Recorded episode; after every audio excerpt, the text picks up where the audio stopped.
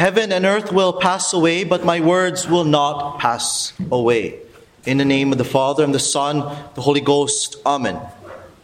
Dear Reverend Canon, dear Abbe, and dear candidates, and dear faithful, we have finally come down to the last Sunday after Pentecost. The last Sunday until the church again brings us to the season of Advent, which will prepare us for Christmas, the Lord's birth.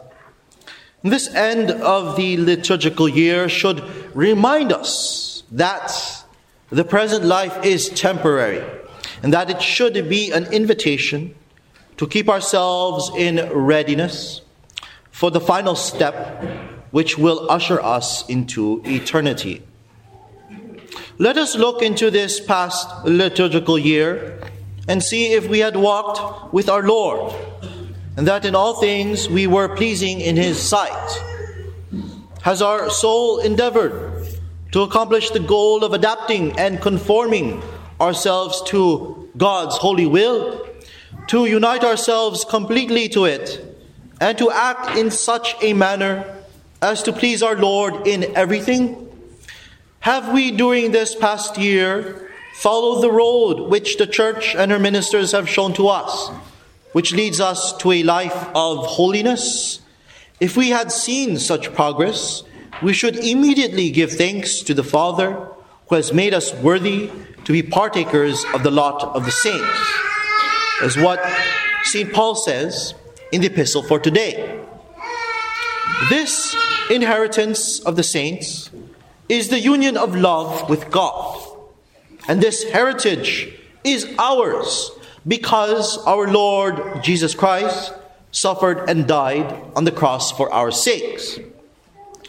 We have received redemption and the remission of sins, and clothed with God's grace by the infinite merits of Jesus, which enables us to fly high and ascend to the blessed state of union with God.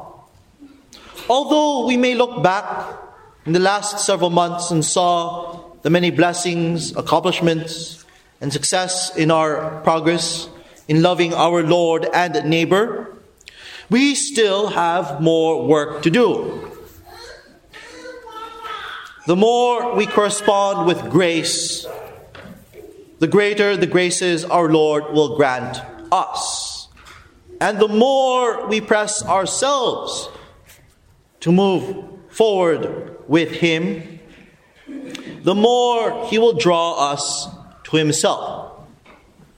The results of this loving dialogue we have with God's help and our correspondence to grace will be the sanctification of each one of us. The last Sunday after Pentecost, being the last of the liturgical year, should remind us too that our days are numbered. Our days decrease, our hours decrease and diminish. And we must remind ourselves that everything will have an end. We are told by Jesus Christ himself in the gospel today, which we read so faithfully in our missals before Mass, of course. He said, Then shall appear the sign of the Son of Man in heaven, and then shall all tribes of the earth mourn, and they shall see the Son of Man coming into the clouds of heaven with much power and majesty. This image of the end of the world seems so frightening for all as God would be the supreme judge of our souls. So let us endeavor to be always ready, to be ready to lead a holy life, starting now, a holy example, avoiding a lukewarm and spiritually mediocre life. Let us not grow into a type of hypocrisy where we are dull with our own habitual sins simply brushing them off. And yet we easily like to point out the, and criticize our neighbor. especially if that certain neighbor might have authority over us. We easily fall then, unfortunately, into the deadly trap of rash judgment, where the person who rashly judges sees all things as evil. Those who have this tendency engenders in themselves fear, anxiety, contempt of our neighbor, self complacency, and so many more troublesome effects, which are not good things to possess in our soul as the day of judgment comes closer to us. And as we are on this topic, another point has become evident in the secular and religious worlds that we would need to warn the sinner, of course, and the evildoer of their wrongdoing before this day of judgment comes. But let us not tempt ourselves to return evil for evil, but always correct our brothers and sisters in truth, but always with holy charity.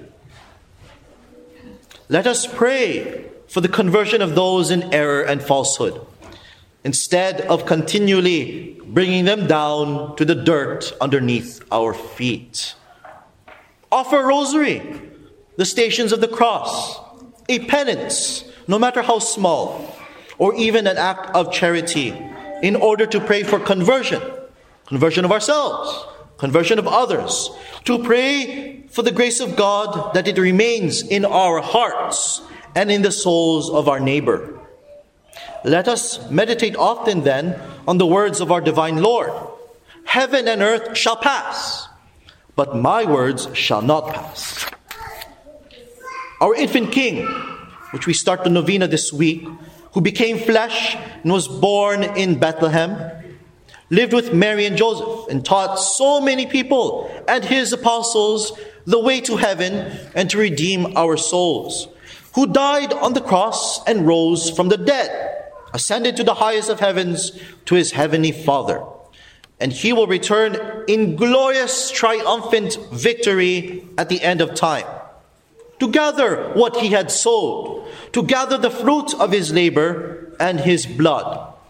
Christ, the eternal high priest, who offered himself as sacrifice for our sake, is our sovereign judge and will tell to those who loved him, Come, you blessed of the Father, and possess the kingdom prepared for you.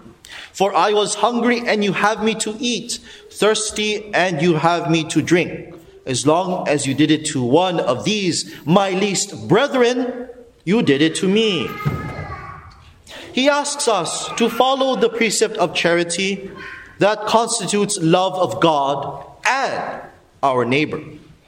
For this will be the measure by how we are examined by Jesus Christ.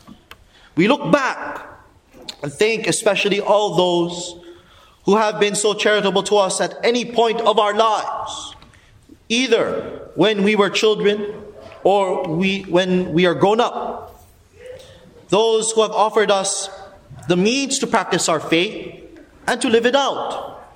To those who helped us to see a clearer picture of the vocation of God for us. To those who have helped us in overcoming our weaknesses and failures, and especially to those whom we might not have expected help from. Mindful of the upcoming feast of Thanksgiving, let us return to our God in thanksgiving and gratitude for all the benefits we have received.